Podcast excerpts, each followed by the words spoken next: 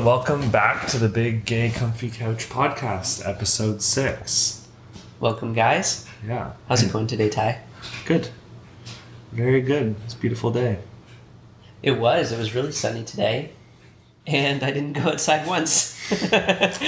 oh, um, today we're going to be talking a bit about uh, the World Cup and uh, the details kind of surrounding that, and taking kind of a look from a queer perspective and where everything kind of is. hmm Yeah. So first off the bat, I just want to say that I actually don't know much about sports in general, but especially about the World Cup. Though I played soccer while I was younger, I was never really into watching it. But I know FIFA is like a very big deal around the world. Yeah. I think isn't soccer one of the most popular sports It is. Yeah. like across the world? Yeah, and so this year uh, the World Cup's being hosted in um, a country called Qatar, and it's a smaller country just off the coast of Saudi Arabia. Um, and I think the interesting portion of this, I mean, maybe um, not from maybe from a world stage point of view, but I don't know if this was incorporated into the bidding. Is that uh, in Qatar it is um, you know punishable by death to be gay, um, and that's definitely something that exists within uh, the country itself, but also just with its religious um, beliefs being very, um, you know, Islamic. So yeah, Yeah. And it's not the only country that it's like punishable by death, I don't think, to be gay, sadly. No. I think the the issue that I think of when I think of this situation with the FIFA World Cup is that the idea to allow a country to exist in in terms of uh, the world stage and to basically obtain revenue and income like from an economic standpoint when they don't uphold like you know the basic human rights that every country should uphold like for its citizens um, is kind of an issue. And i know people make like make the argument of like oh it's like you know it's a different culture different religion. But i think when it comes down to it like if you are at threat of being murdered simply for being who you are then i think there's you know a space where North American countries or developed or developing countries should say, you know, this should factor into whether we choose to to host something that's so impactful um, and can ultimately set up a country to, you know, further increase its platform, further increase its presence on the world stage. Um, so I think that's something to like be mindful of in these situations. I know, like for comparison, like you know, there's a bit of a, a, a difference going on in the the world of golf where quite a bit of um, you know top golf players are moving over to Saudi Arabia, and the argument is being made now by the PGA Tour, who wasn't paying their golfers very well, that um, you know Saudi Arabia doesn't treat like hu- like the human uh, experience there isn't like the same. They don't treat citizens as well, um, and therefore you shouldn't work with them. And I, I think if you were going to make that argument in one facet or area within North America, you should make it like across the war, uh, across the board. So um, those are just a bit of my thoughts on the subject matter. hmm Yeah, it's interesting because, like, I, I feel like I hold the same view. Like, if you're not upholding basic human rights, which is just like, don't kill people for doing something harmless, hmm then perhaps you shouldn't be hosting world events like that. But I feel like, just from what I know, like the Middle East is in like a whole different paradigm of thinking. Right. Like, I feel like it's very different out there from how it is here. And so it's like, I don't even know if that topic would be like breached by people there.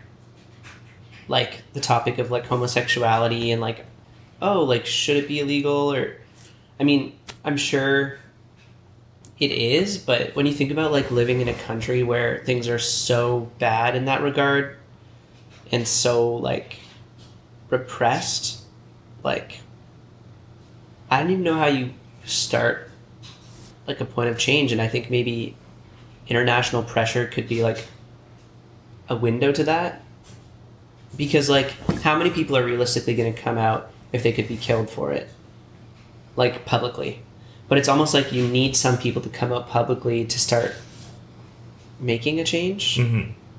so that people can be like oh like that's my cousin or that's my brother or sister or whatever and they're totally great people so i don't know it's just like i don't know how change in a country like that can happen Well, I don't think it comes from the outside world reinforcing that we're like, we want to make, we want to foster a relationship in your current state the way you Mhm. are. We want, we want to support you in this huge event and hope, like, have you host and bring in, like, you're basically like, you're holding, you know, because FIFA and soccer is so big, like, you're holding together, like, some of the, like you're holding together the world for this event. And to hold that i feel like you really have to have um you know a balanced like mindset towards like human existence and like religion and sexuality and gender. And it shouldn't be i really don't know if it makes sense to have a country that has such a strong stance on like women on gay people on religion like i don't know if that's necessarily the best. I'm sure i mean I'm, i presume they won't really focus on that front um, but it is interesting and i think i mean another another point or topic of conversation is that david beckham is going to be kind of the front runner and like kind of spokesperson i would say for the fifa world cup in qatar and you know he's been someone that's been more of a gay ally and advocate and is you know good friends with elton john and and you know is getting paid like quite well to be there and it's interesting because it's like is that really um a good a good stance to kind of take of all like kind of countries in in any World Cup that he could host. You'd think that maybe he would like decline this one and be like, you know, this is probably you know not not the best um, with my platform, and I don't like support this country, especially when you're already like worth like a billion dollars. Where it's like, do you really have to like take on this on this role? Yeah, I wonder when he signed that contract and if he was if he was like putting that thought into it of like oh how is this going to be received and you know is this in line with my like ideals or was he just thinking like oh sweet I get to be like the spokesperson for the World Cup and that's something that I'm interested in doing. Yeah, I mean, it's like kind of like asking, like, did you think about doing something before signing it? Which Yeah. is like a basic. I mean, you're not going to sign a contract and and not and not read it. You'd Um, think he's at the level where like he would have some advisors or something too, at least lawyers. Um, so I don't know. Yeah, it's interesting, and I wonder what his take on it is now. Um, yeah, or if he's gonna go and like make more of a stance, like maybe he'll say something. You never know. Yeah, make like, Like a big. what, what his um, what uh, kind of decisions he'll make in terms of speaking. I'd be surprised if like he had, he went that kind of route, but um, yeah, it's definitely just interesting. I think the idea. I mean, I think it's from a, a North American perspective. It's always interesting, like hearing these things but not like obviously you don't necessarily experience them because if you think about how Mm. many gay people are probably like living in that in the country of Qatar have like no option to like leave because you know it's a poor country and they can't just like get a passport and like move away. And seeking asylum seems easy on paper but is more or less pretty difficult especially from like a poor country. Like it's easier to seek asylum if you're coming from like russia or like a different country but i just feel like I feel bad for any individuals that are like there and just like have no one to talk to, like ca- cannot tell anyone, uh, like at the risk of you know being killed, but they still are who they are, and it's just hard. It's hard to fathom that you know to exist in a world where being who you are and these like feelings that you have and you just like can't you know express them really in any in any way i mean i don't know details as to how seriously they take like the death penalty but just the fact that that's like a law is like pretty wild Yeah. Yeah, I think if you're in a, co- a country like that, excuse me, it must be really hard to come to terms with your sexuality. And I feel like the bottom line is that so many people wouldn't, they would just live their lives in the closet and they may not even realize it because that chance is never even given to them to Mhm. be themselves in like a safe environment. So like though they may have experienced same sex attraction, I doubt many people would ever like acknowledge it. Yeah, it's um, it, it's interesting. Yeah, I just feel like it's sad in today's day and age that someone would have to go through their whole life like hiding who they are and never be truly happy or like seek. Like, there's a certain happiness where you can completely be yourself, like in a Mhm. room and with people that like you can't, you can never get while you're still in the closet. Um, and I think that I can't imagine. Like I can only imagine the similarities, which are not like like apples to apples at all, but just being someone that you know in the 1900s, 1800s that you know just had to marry a woman and like that was kind of you know the deal. There was no outlet or no other option really other than being like cast out of society. You know, you weren't you wouldn't be necessarily like legally killed for for it, but it was definitely looked down down upon. But uh, yeah, I just think progress is necessary. Um, and I don't know when that will come because it's obviously like a tough nut to crack to to break through that religious barrier because it means so much to a lot of these countries. Yeah. It makes me like wonder more how it happened here. Like in general, were Western countries always just more liberal?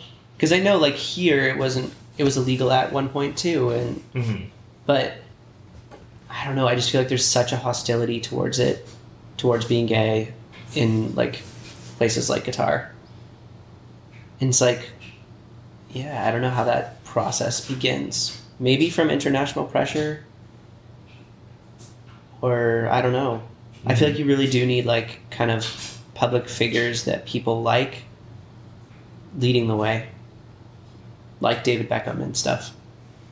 Yeah, but I mean, I- again, I wouldn't say that he's necessarily like the most like outspoken ally. Like he's definitely like obviously supports like the LGBTQ plus community, but I don't I don't know if I've ever really seen him like really voice like a stance on any of that on any of those issues, which is like fair enough.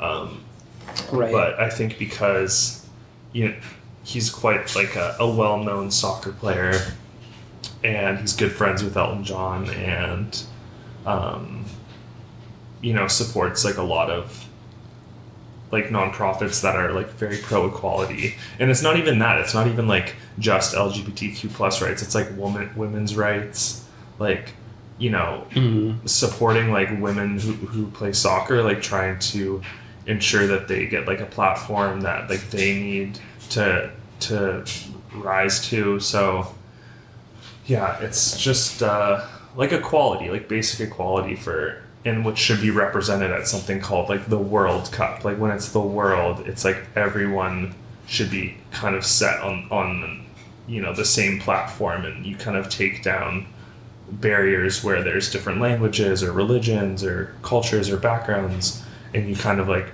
you know it's kind of a moment to really understand that we're all human. Like you think about the idea of like the FIFA World Cup like everyone is there for the same like human instincts. Like I want to be there I want to watch some like people compete like kick kick a soccer ball around like around see who wins and you know cheer for my favorite team like that at its base is what people are going to do and it shows you that like we as humans are just all very similar So it's like, why do we have to have like these divisions that go as far as like killing people for who they are? You know. Yeah. So, yeah, it's uh, it'll it's interesting. Yeah, interesting country to choose. And another thing I was kind of wondering is like how a country is chosen to be the host Yeah. of the World Cup. Um, so did you find anything out about that? Yeah, so it's done similarly to like the Olympics, where a country will bid um, on hosting, and then I, the committee like vets if it if it's deemed appropriate financially, and like they basically make a proposal, and then like the committee will like accept um, someone based off of like how they hosted the games before. Um, do they have the financial capacity to host it? do they have a good area um, do they have hotels do they have like service etc um, but i do think a lot uh, to do with this stadium and this building they, they used a lot of migrant workers um, who were under like underqualified and overworked so there were quite a few deaths um, Yeah. involved like we're talking thousands of deaths um, just to build these stadiums um, so I think on a lot of fronts, um, it probably not um, was probably not maybe the best call to make, but at the same time, it's like that it also brings in a lot of like um, economic growth for the people who live there and work there too. So it provides their families with a lot of income. So it's like a lot of like give and take. Yeah, it's interesting because I was learning the other day that while the Olympics, I think they used to be more profitable than they are now, just because there's such a cost associated with um, all the infrastructure they need to build, like transportation, housing all the people coming, Yeah. all those things. And the stadiums, which then aren't really always repurposed in a very good way, like even, um, yeah, just like countries that have hosted them in the past, they've spent a lot of money and not necessarily like made it back. Yeah, it depends on like the way you do it. Like, it, and if you're a developing or developed country and you integrate it into your city, like, Yeah, if it That's- becomes like a core piece of infrastructure, like after the games. but if you build it way out, like in like some like, you know, flat land that nobody visits, and it, and you don't have like, I, I'd be curious to know where like what happens to Qatar's like massive like World Cup soccer stadium, and like what that gets used for. That's going to be like profitable for the Yeah, country, but like, yeah. but it seems to me that like the reason people like countries want to host these type of things is more about like national pride yeah. and, and like um, world recognition Yeah. kind of thing. Hmm Which is funny because I feel like that totally backfired for them. In what sense? Well, at least in the West, I feel like there's a lot of negative press going on because of a lot of people objecting to them being hosted there. Yeah, I mean, yeah, I think, but they're still getting their like name out there, and I said like all pub- publicity is good publicity in a way, but um, I think, in a way, I think if they're hosting the games too, and they see that see this feedback, I don't know if they do like from like North America, but I imagine they do because the U.S. is like kind of in a lot of ways still the center of like everything and like a lot of conversations that they see like the issues that other countries have and maybe that does spike them to be like maybe we should be like more accepting of people who aren't is like is like muslim or like of a religious faith that are, is strong in our country to be like accepted. Um, so it's like steps that it needs to take to kind of like get to a better place. Mm-hmm. yeah. Do you have any other any other thoughts?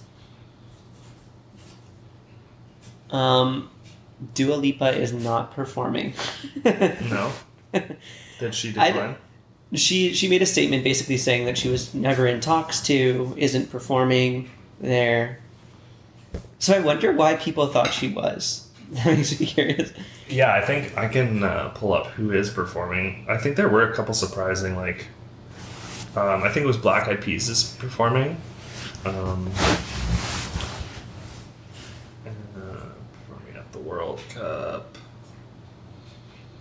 We need like Lady Gaga or Cher to like roll in there.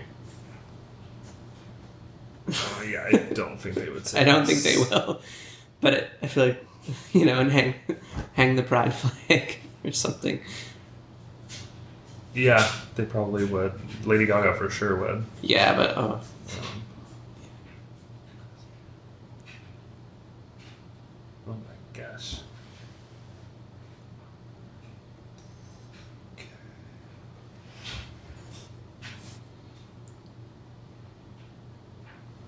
Yeah, the first thing that comes up, Dua Lipa denies she's performing at the Qatar World Cup.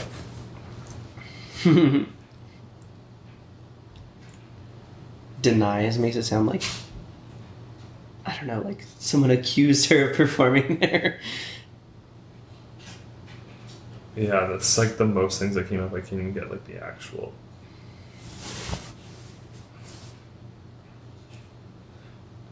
Oh, even interesting. Artists that have refused to. Yeah, I think there's quite a few that have refused to. Yeah. Yeah, I guess that's another interesting point.